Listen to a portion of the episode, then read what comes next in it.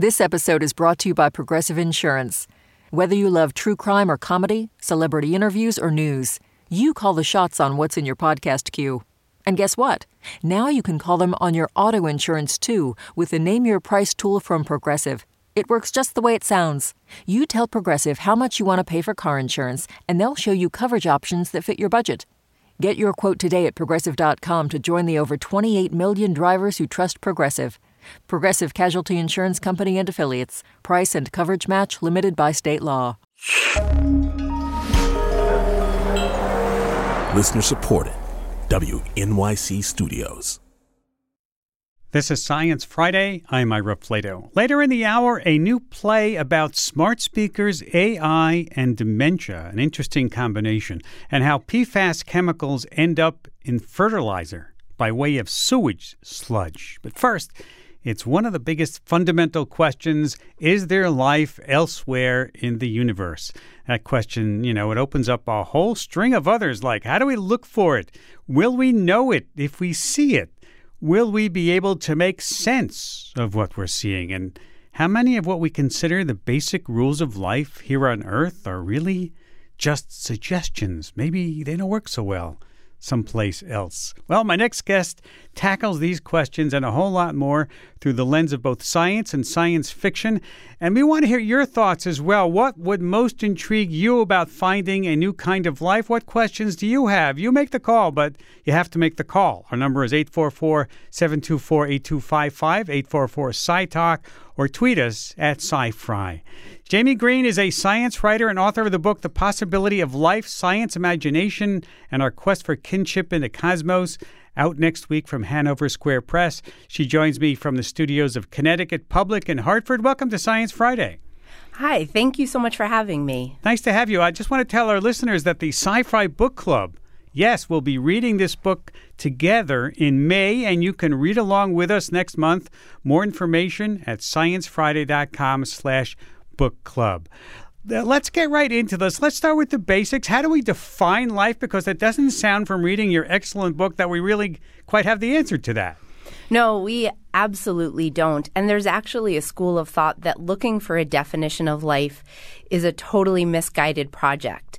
You know, Carl Sagan wrote this essay in the 70s about all the possible definitions we like for life that we have and for every single one you can find exceptions if you say that life consumes fuel to self-sustain itself through energy well so does a fire and the reason that definitions like that fail is because life isn't a linguistic term that we invented that we can define. It's a fundamental property of the universe. And so there are actually some researchers who say that we need to have a theory of life, like a physics of life, the same way that Newton and Einstein gave us a theory of gravity. In order to recognize and find life, we need a physics of life to do that too. Well, it's interesting you bring up uh, Newton and Einstein because there was a progression there, right? Where would you say we are in a physics of life in that progression? Would we be at Newton versus getting up to Einstein at this point? Oh no, we're not even at Newton. Like we don't have the right terms. You know, um, I've heard it explained in terms of chemistry that we're still in alchemy. Like we're mixing stuff up and trying to figure it out, but we haven't come up with even figuring out like what are the fundamental terms. The same way that for physics, Newton figured out that it was mass and position in time and right. speed, you know, and everything comes back to that. We don't have that for life. We don't know if it's complexity or energy or inertia or information or something else. Because we did try to make it in, in glass jars once, didn't we? And we still probably try to do that. Yeah, that I, I, think you're referring to the Miller Urey right. experiment to right. try to figure out the origin of life and try to figure out was it plausible? And the study of the origin of life has largely continued to follow that path. You take some plausible building blocks, put them in a situation that you hope mimics the conditions on the early Earth, and see if you can figure out what comes first and, you know, what do you have to put in a bottle and shake around in order to get RNA? Because the one thing we do know for sure is at some point, once at least on Earth, something that wasn't alive turned into something that's alive. And by doing this, you're sort of limiting yourself to what you'll find in the cosmos, aren't you? Well, yeah. I mean, if you don't limit yourself, we've got all of chemistry and the entirety of the cosmos to look at. So, of course, we do have to put some constraints on it. And it makes sense to start with what's familiar because we haven't nearly exhausted that search. We haven't even scratched the surface. But there is a question in the study of the origin of life, just like there is in the search for life beyond Earth. Are we being too Earth centric? Mm. Or do we have this one example of how it worked and we know it worked and Earth is full of life? So why not at least start with something similar? Yeah, because uh, there have been biologists who talked about if we would start evolution all over again, right, from the beginning, it, it wouldn't turn out to be us again. Yeah, that's a, a really big open question that also informs how we th- imagine life on other planets. Like, if, and this is a huge if, let's say life on another world has something, has similar categories to plants and animals, which is by no means guaranteed. Then the question to ask is would those organisms come up with similar solutions to the problems that it's that their environments yeah. throw at them as happens on earth and we see on earth and this is convergent evolution where different animals independently come up with the same solutions you know the body shape of a dolphin and a shark totally independent. Um, the eyes of humans and octopuses are very anatomically similar, but evolve totally independently. The big question is is convergent evolution the rule?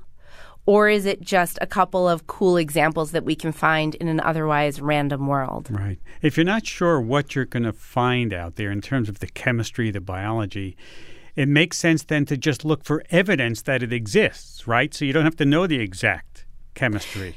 Yeah, and that's actually one of the arguments that some researchers use to advocate looking for technology first.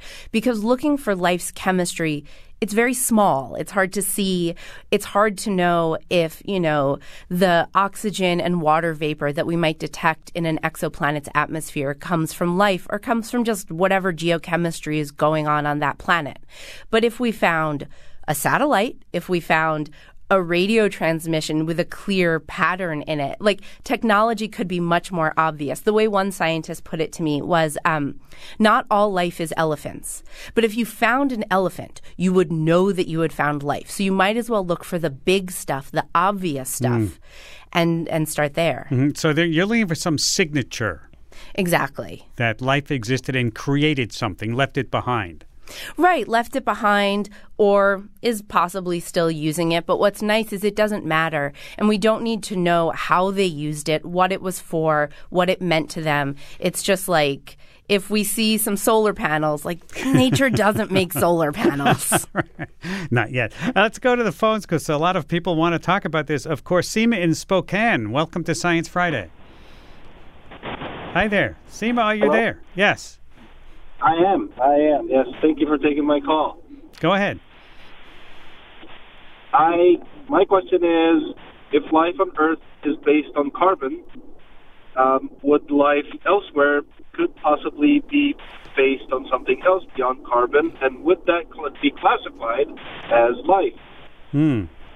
Good question. I'm going to put that. I'm going to put that to to uh, Jaime because uh, in your book, you use a lot of science fiction, and a lot of science fiction films and movies have talked about not a carbon base, but some other form, right?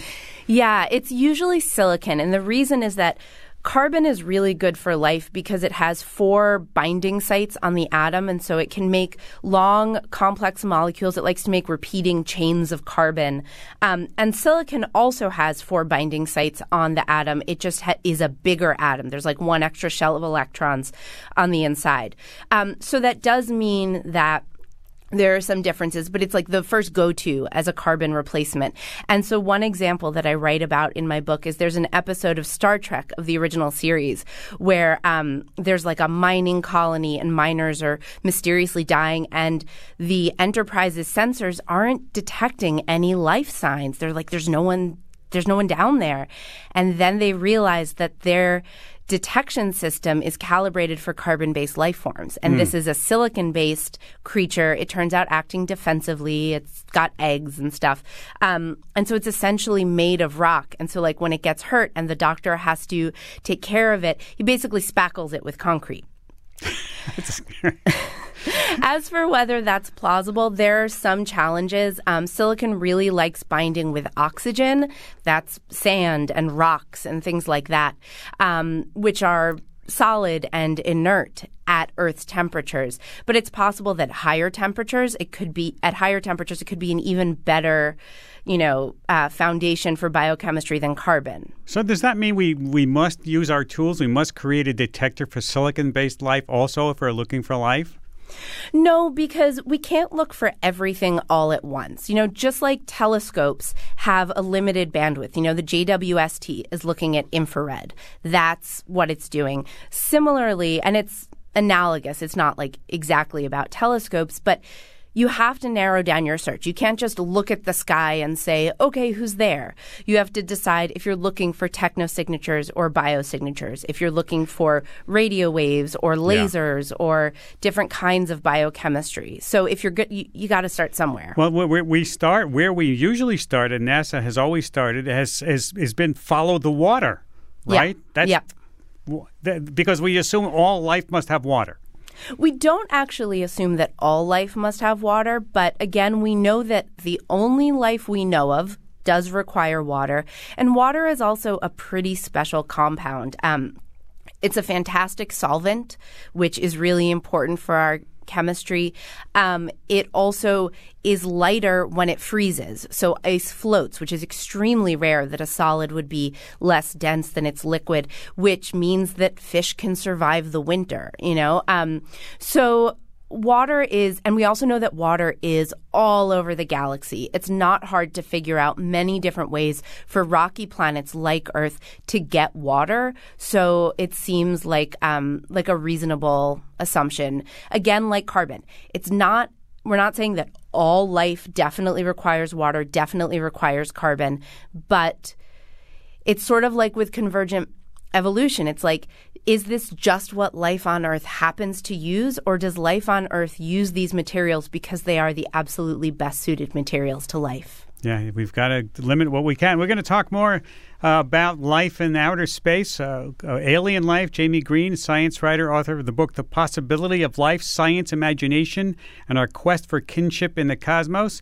We're taking your calls 844 724 8255, 844 Sci Talk or you can tweet us at SciFri. Stay with us. We're going to open those phones up right after the break. We'll be right back. Hey there, podcast listeners. Ira here with a simple request. If you're listening to this podcast, learning something, enjoying yourself, please go to sciencefriday.com slash support to make a donation. Our work and this podcast depends on public support from listeners like you. You know that. You're here listening, which means you find our programming valuable. Any amount makes a difference, even two bucks. But the lasting gifts are the ones we can count on, sustaining donations, which we can rely on every year. So please go to sciencefriday.com slash support to make your gift. Again, that's sciencefriday.com slash support. And thanks.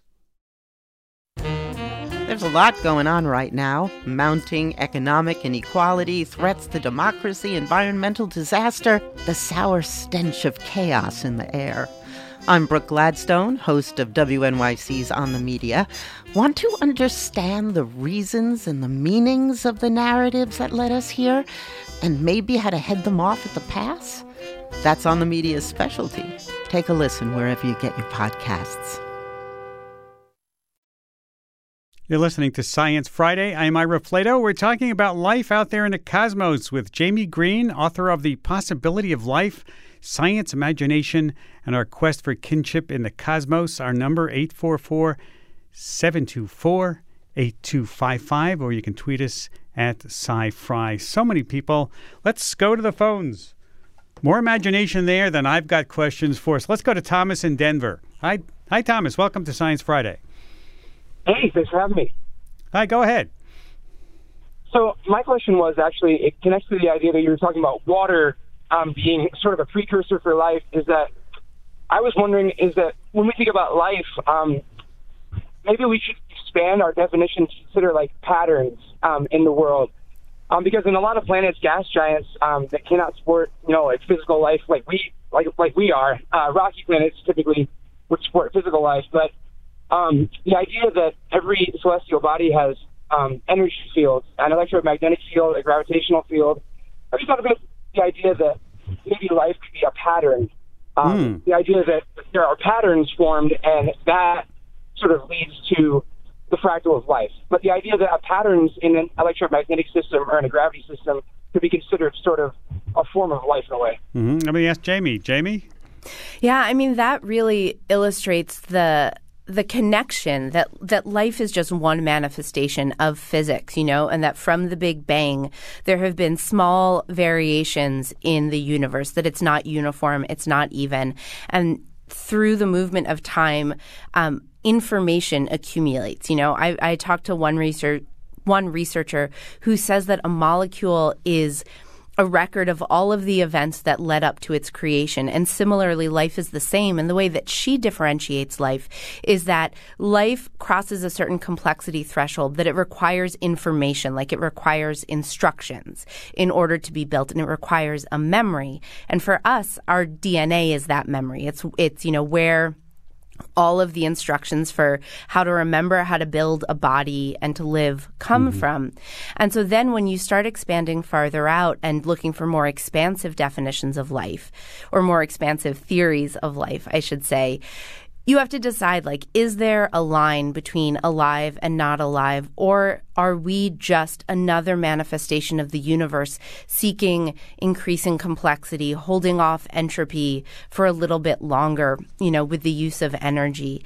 It also evokes for me a few of the science fiction books that I write about in my book. One of them is Stanisław Lem's Solaris, which has been made into a few movies also, where the alien entity is something like a planet spanning ocean. It's not made of water, but it's like it, they call it an ocean.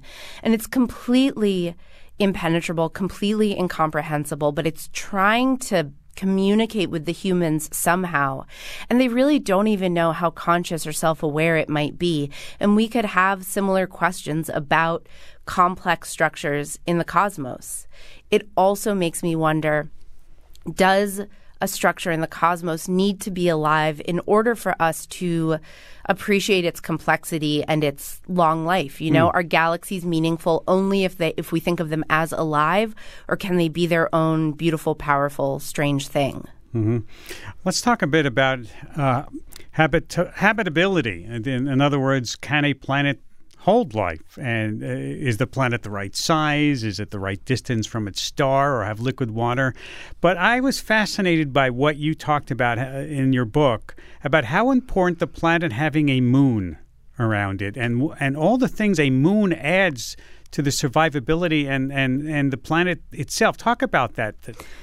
Yeah, this is another one of those tricky things that we run into when we only have one example to extrapolate from because we can see all the ways that the moon is important to life on Earth. And then we start wondering, is that important for all life? So our moon is proportionally to the Earth very big for a moon. Um, and that's because it was formed in this special way where late in the formation of the solar system, a Mars sized body smashed into the Earth and there, you know, shooting lots and lots of material into orbit, which a lot of it coalesced as the moon. What that impact did, scientists think, was to thin the Earth's crust. A lot of the crust went up in the explosion and became moon, which we only were able to verify when the Apollo missions brought moon rocks back to Earth and they could be analyzed. And it's possible that that thinning of the crust is why we have plate tectonics. And plate tectonics turns out to be vital for regulating the levels of carbon in the atmosphere. Um, carbon gets trapped in seabed sediments, which gets subsumed back into the mantle of the earth volcanoes release carbon and it's it's this whole feedback cycle that may be what keeps earth from turning into a snowball or um, you know barring human intervention getting too hot for life. The moon also gives us tides and life began in the oceans and came onto land much later. And it's possible that having tidal zones where it was sometimes wet sometimes dry facilitated that um, transition. The moon also keeps the tilt of the Earth's axis very consistent. Mars's axis kind of wobbles up and down, and Uranus orbits completely on its side. Um, one astronomer likened it to a rotisserie chicken, which I thought was so. it's like yes, now I can picture that. Um, but Earth's tilt is pretty steady and the moon helps it stay that way and that tilt is what gives us the seasons. If there was no tilt, there would be no seasons. If there was an extreme tilt, the seasons would be much more extreme and it would be a lot harder to live on the planet. Mm-hmm. Let's go to Lucy on the phones in Ohio. Hi Lucy, welcome to Science Friday. Hi, Ira. Thanks for taking my call. Um, I really appreciate this discussion. It's fascinating. Um, thinking that it's not so much a semantic or philosophical or even biological question, I don't think we can get around the ethical or moral aspect of if we found life on other planets, if we can't seem to respect or recognize life here. And in fact, we talked about Star Trek a couple times today on the show, and I've watched many episodes of the original series. And one of the things that I always took away is that we, in order for humans to respect life anywhere, we have to live by a moral compass.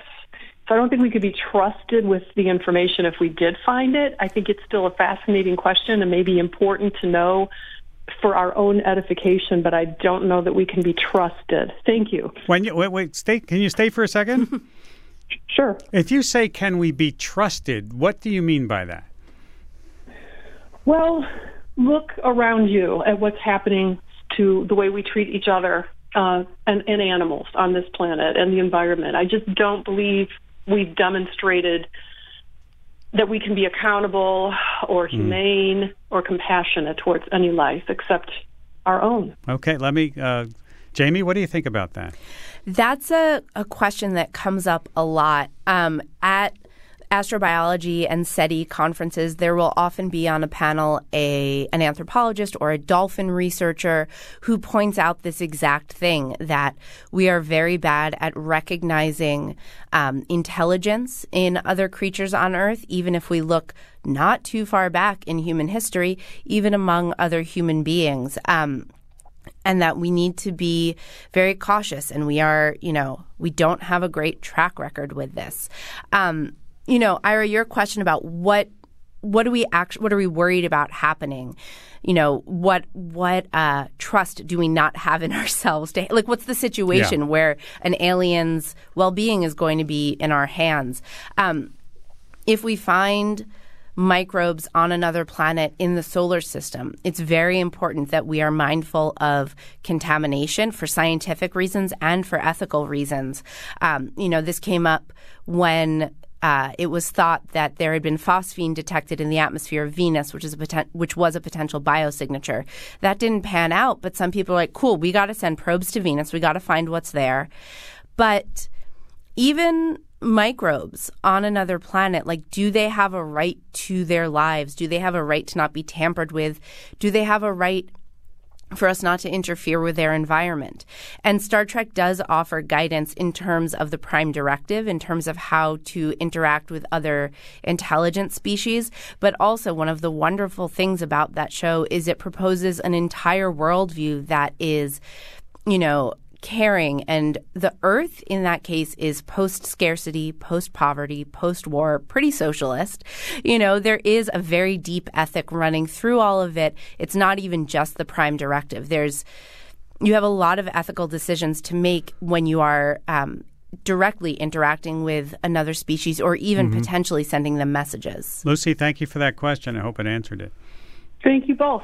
You know what? What I find interesting about our discussion here and about the what Lucy raised is, and and your references, your references about how to treat other life, is all inv- it, it takes it all from science fiction. Like we have to we have to depend on Star Trek to bring it up to talk about it. Why are we not thinking on, on our own about these things?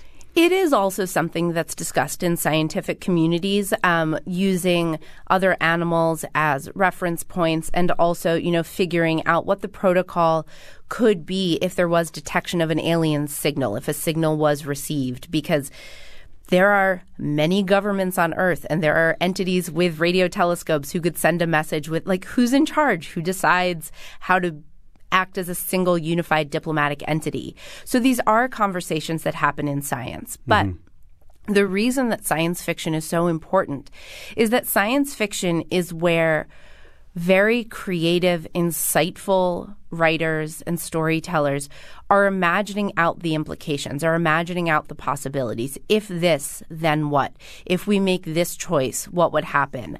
Um, you know, sometimes that's imbued with cynicism, sometimes it's imbued with hope, but that means that the entire genre represents a suite of possibilities, like really robust thought experiments that have a very important part to play in all of this thinking. Mm-hmm. Do you think if we found extraterrestrial life, let's say there was bacteria on Mars, that the polarization of our community of, of the way the United States is so polarized might use each one might use it for its own propaganda purposes?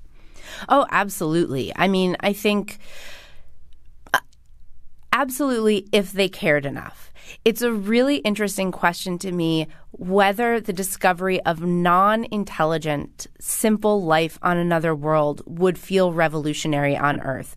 I think there are a lot of people out there who probably think that we've found life on other planets, whether it's on Mars or, you know, through JWST on exoplanets. Because something else that, that I learned while researching this book that I thought was fascinating was that for most of modern human history, from the Renaissance to, I don't know, the 1900s, or maybe even the Viking missions to Mars in the 1970s, people thought that there was life on other worlds. Once Galileo discovered that the planets were spheres, were worlds, people started imagining life on them immediately, and the line between fiction and scientific speculation was much fuzzier then. And even, you know, in the 1900s, people thought they saw canals on, like, people lived their lives thinking there was yeah. a civilization on Mars, and it did not make Earth any more peaceful. Mm-hmm. This is Science Friday from WNYC Studios. Talking about life in outer space with uh, Jaime Green, author of The Possibility of Life, Science, Imagination, and Our Quest for Kinship in the Cosmos. I want to go to the phones to a question. Oh, uh, for a question that uh, kept popping up. Let me go. Somebody else is asking it now. Also, let's let's go to Frank in Pittsburgh. Hi, Frank. Welcome to Science Friday. Hi, Ira. Uh, uh great to be on. Uh, Ira, I'd like to hear your guest's uh, comments on the Fermi paradox, which says that uh, the probability is there's a lot of life out there, and if that's so, where are they? Uh, does she think that perhaps there's something inherent in biological life that makes it destroy itself, maybe the natural selection competitive thing, or maybe it takes too much energy to get off planet and very few can do it. I'd like to hear her mm. comments on that. Mm-hmm. Yeah. Um, I think that there are lots of ways to explain why we wouldn't see other life. Like if the if life is cheap and happens on lots of planets, it's very possible that civilizations are living their lives on their planets and have not come to visit us. Um, you know, there could be an alien base inside the clouds of Jupiter and we wouldn't know. There's so much of even just our solar system that is unexplored. There could be stuff in the, you know, um, in the asteroid belt. Who knows? Like there could be alien probes and satellites there. But for me, it's not the fact that we haven't encountered alien life that makes me feel um, a little pessimistic about the odds. For me, it's it seems like life on Earth arose very easily. Life on Earth arose just about as soon as conditions allowed, um, you know, as far as we can tell. And that was simple single celled life, like bacteria or archaea, single cells that don't have any complex structure, even within the cells, let alone evolving into multicellular organisms. And then it took 2 billion years, billion with a B, for complex life to arise. And that is um, pro- eukaryotic cells, which are cells with a nucleus, with complex structures, with organelles. You know, you might remember them from like 10th grade sure, biology. Sure. Um, and that 2 billion year wait suggests to me, as much as I want the universe to be lousy with life, that that step might have been hard. It might have been lucky. It might be rare. And that happened because one single celled organism gobbled up the other, and the one that got subsumed went on to basically become our mitochondria, which are the powerhouse of the cell. They're how we get our energy. And that energy may have been required for the development of internal structures, the development of multicellularity, the development of everything you see with the naked eye. And that makes me wonder if simple life and bacteria are great. Nothing against, ba- I mean, some of them are. Um, and they are incredibly innovative chemically, but they're not structurally innovative. They don't build structures of themselves very much. You know, they don't evolve into multicellularity. Um, that kind of life could be very common. But I worry that and I don't think about this in terms of the Fermi paradox usually because there are plenty of other reasons to explain why we wouldn't have had visitors. But it's that step in our history that uh, that gives me the most pause. Thinking that maybe we think it's more common than it, it, it really is. It's Jaime. It's a wonderful book. Uh, Jaime Green, science writer, author of the book "The Possibility of Life: Science, Imagination, and Our Quest for Kinship in the Cosmos." Out next week from Hanover Square Press. Thank you so much for talking with us today because it's a fantastic book and sums up all kinds of thoughts. Thank you so much, Ira. You're welcome. And a note the SciFri Book Club is reading The Possibility of Life next month. You can find out more, including how to win a copy, on our website, sciencefriday.com slash book club. We're going to take a break, and when we come back, we're going to talk about PFAS chemicals. You know they are everywhere. But what happens when they end up in sewage? From the drain to the grain. Stay with us. We'll be right back after this short break. This is Science Friday. I'm Ira Flatow. And now it's time to check in on the state of science. This is KERA for WWNO, St. Louis Public Radio, Iowa Public Radio News. Local stories of national significance. Did you know about half of the sewage sludge produced in the U.S. gets turned into fertilizer? Sounds like a good way to reuse nutrients. But PFAS, you know, those pesky forever chemicals that can cause health problems, are also finding their way into fertilizer and thus into our food. And it all starts with a flush. Here to tell us how PFAS travels from our drains to our grains is Barbara Moran, climate and environment correspondent at WBUR based in Boston. Welcome to Science Friday. I hear you chuckling a little bit about that. Hello, I love that drains to grains. That well, let, us start on that journey.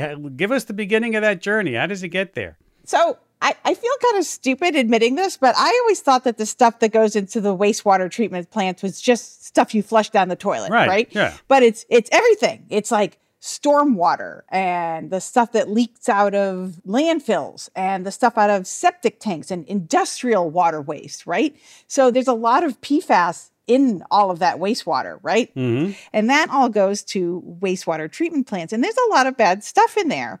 The person who sort of made me aware of this idea was this woman named Laura Orlando. And she is a civil engineer who spent her whole career studying wastewater.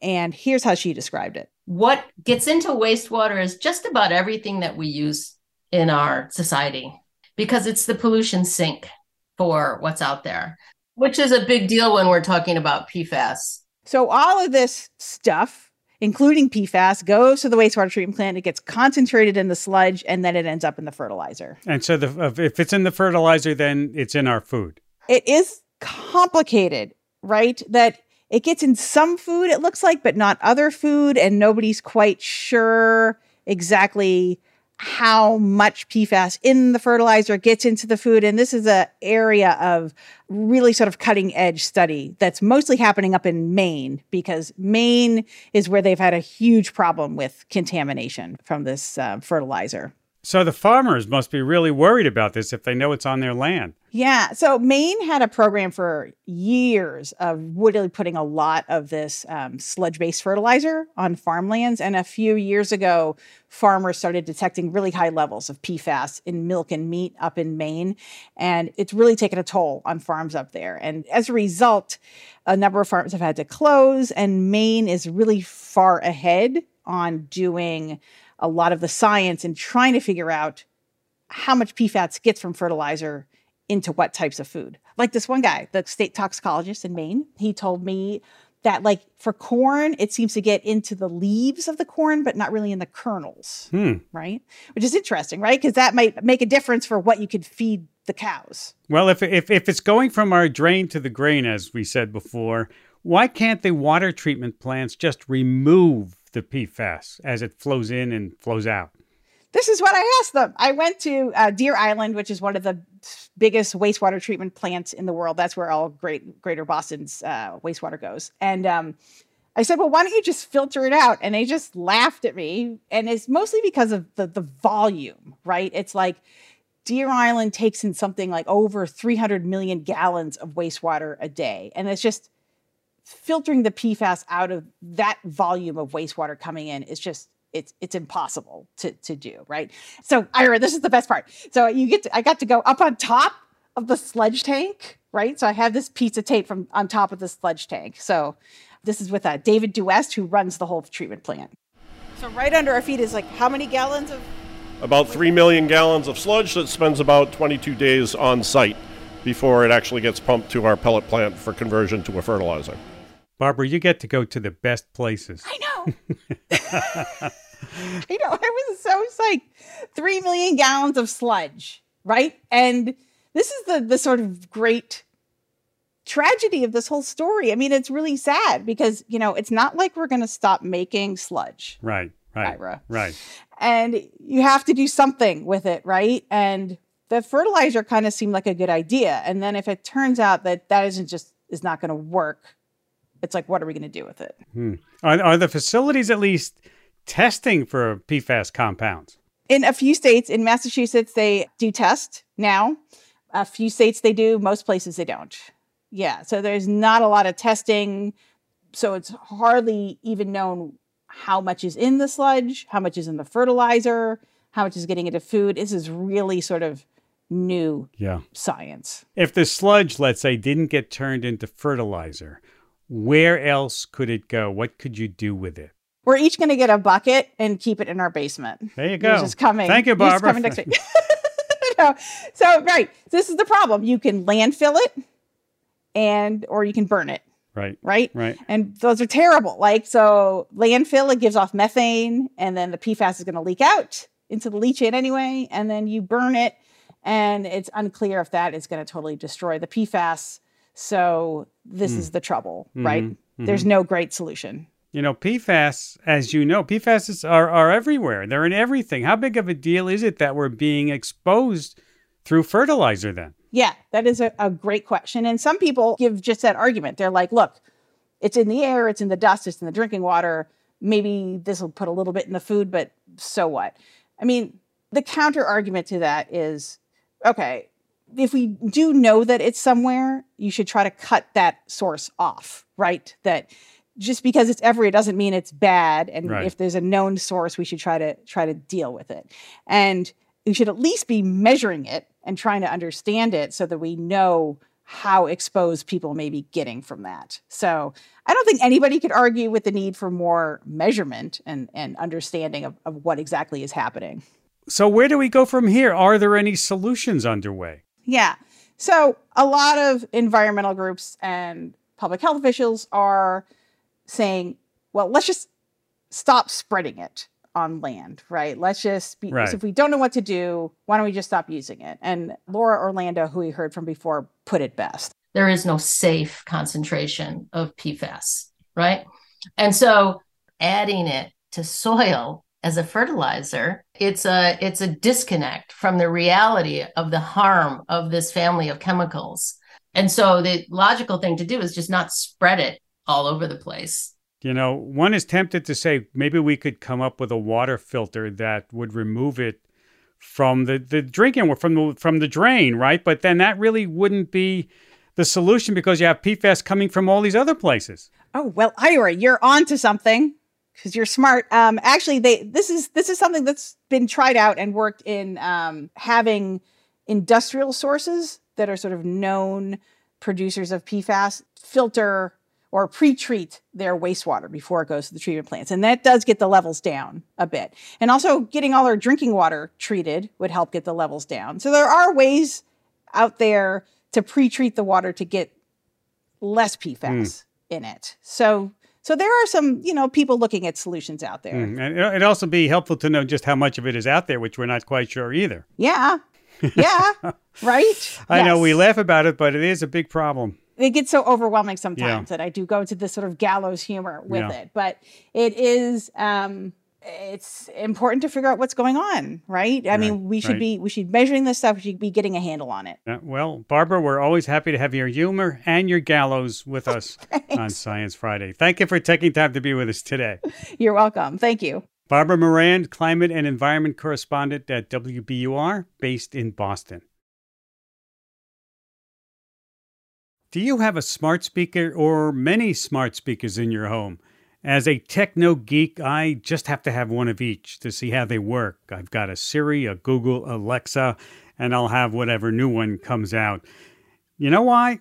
Because as AI is becoming more and more advanced, it's becoming a bigger part of our lives. And that's especially true about smart speakers, which to some of us act as another member of the family answering simple questions, reminding us about appointments, when to take our meds, entertaining our kids. But what parts of our privacy are we giving up to make our lives slightly more convenient? That's the focus of a new play called Smart, which tells the story of four characters an aging mom with dementia, her daughter who lives with her and is her caregiver, and an AI tech worker who secretly monitors conversations mom and daughter have in their homes through their smart speaker. Their lives become intertwined with a smart speaker called Jenny, the fourth character in this play. Full disclosure Smart was funded by the Alfred P. Sloan Foundation, which also helps support Science Friday. Joining me is Smart's playwright Mary Elizabeth Hamilton, based in Brooklyn, New York. Welcome to Science Friday. Thank you. Mary, why did you want to write a play then about tech and smart speakers caring for aging parents? We just got a, uh, an Alexa. This was five or so years ago for my partner's mother who had dementia caused by a stroke. And it was meant to help her to communicate with her kids who lived far away. And we had the Alexa in our apartment for a couple of weeks before giving it to her as we figured out how to use it and how to communicate with her about how to use it. And so I became interested in the ways that these devices can be used to mm-hmm. communicate and to help people who are struggling with language and memory issues. Right. And so much has happened in those years in, in the AI space since then. We now have uh, ChatGPT, it's, it's evolving. Did you feel that you needed to update the play as those years went along? Yeah, certainly. It's funny writing a play about technology because any time it all passes and it, it pretty quickly feels outdated. So I did try to look into ways that the play could be updated. But yeah, I certainly did read a lot anyway about the new developments with AI and ChatGPT and, and had a lot of late night conversations with ChatGPT as I was trying and procrastinating writing the play. Um, and it's it's fascinating the ways that it's changed in, ju- in just a few years. Did your questions and responses from ChatGPT make it into the play?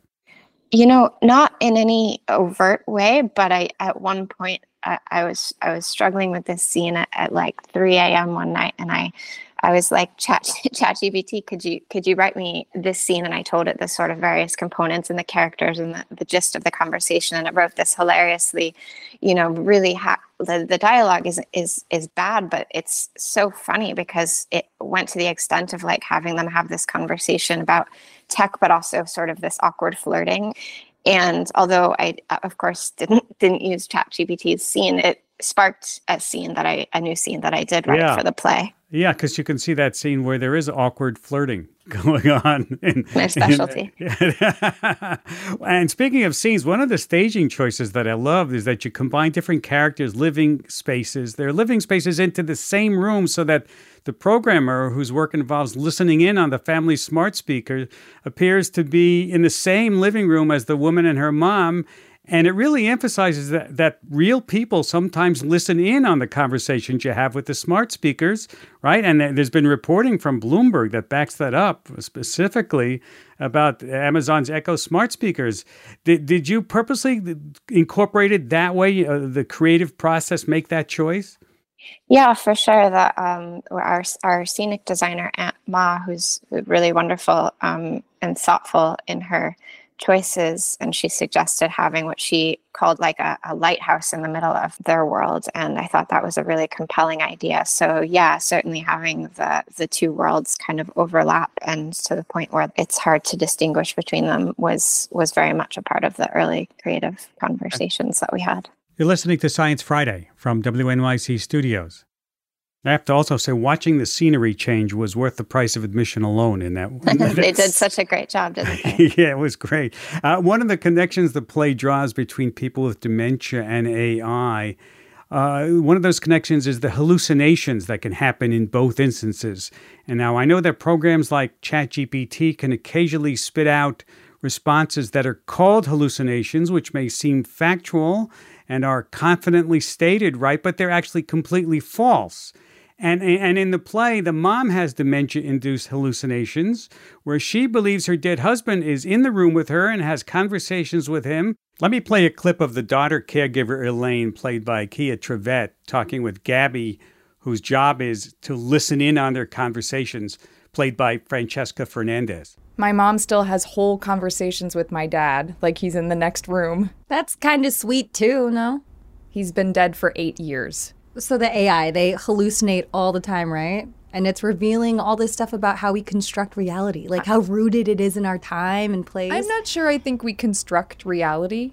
So your mom has this fixed memory of your dad, and maybe it doesn't match the time she's living in right now. The time we're all living in right now. Mm-hmm, but that's constantly being revised by new experiences and memories. Maybe she's experiencing a different time than you. I thought that was a tremendous moment in the play, Mary. Why did you want to draw that connection?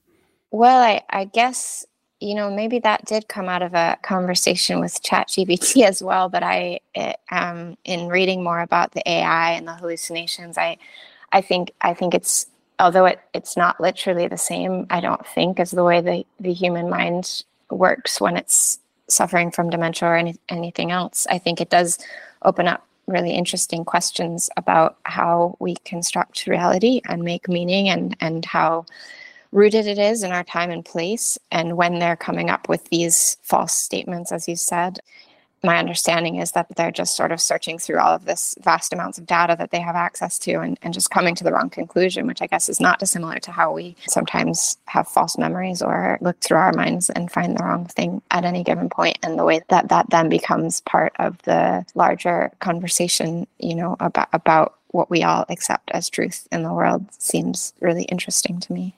Yeah, you, you also make the point there that we should accept people with dementia's realities. Even though they may not match our own, they're still valid realities for themselves. Sure. It just opens up all these really fascinating ideas to me about given the, the place we're at in the world and how difficult it is seemingly to agree on reality with any two people. Um, Good point.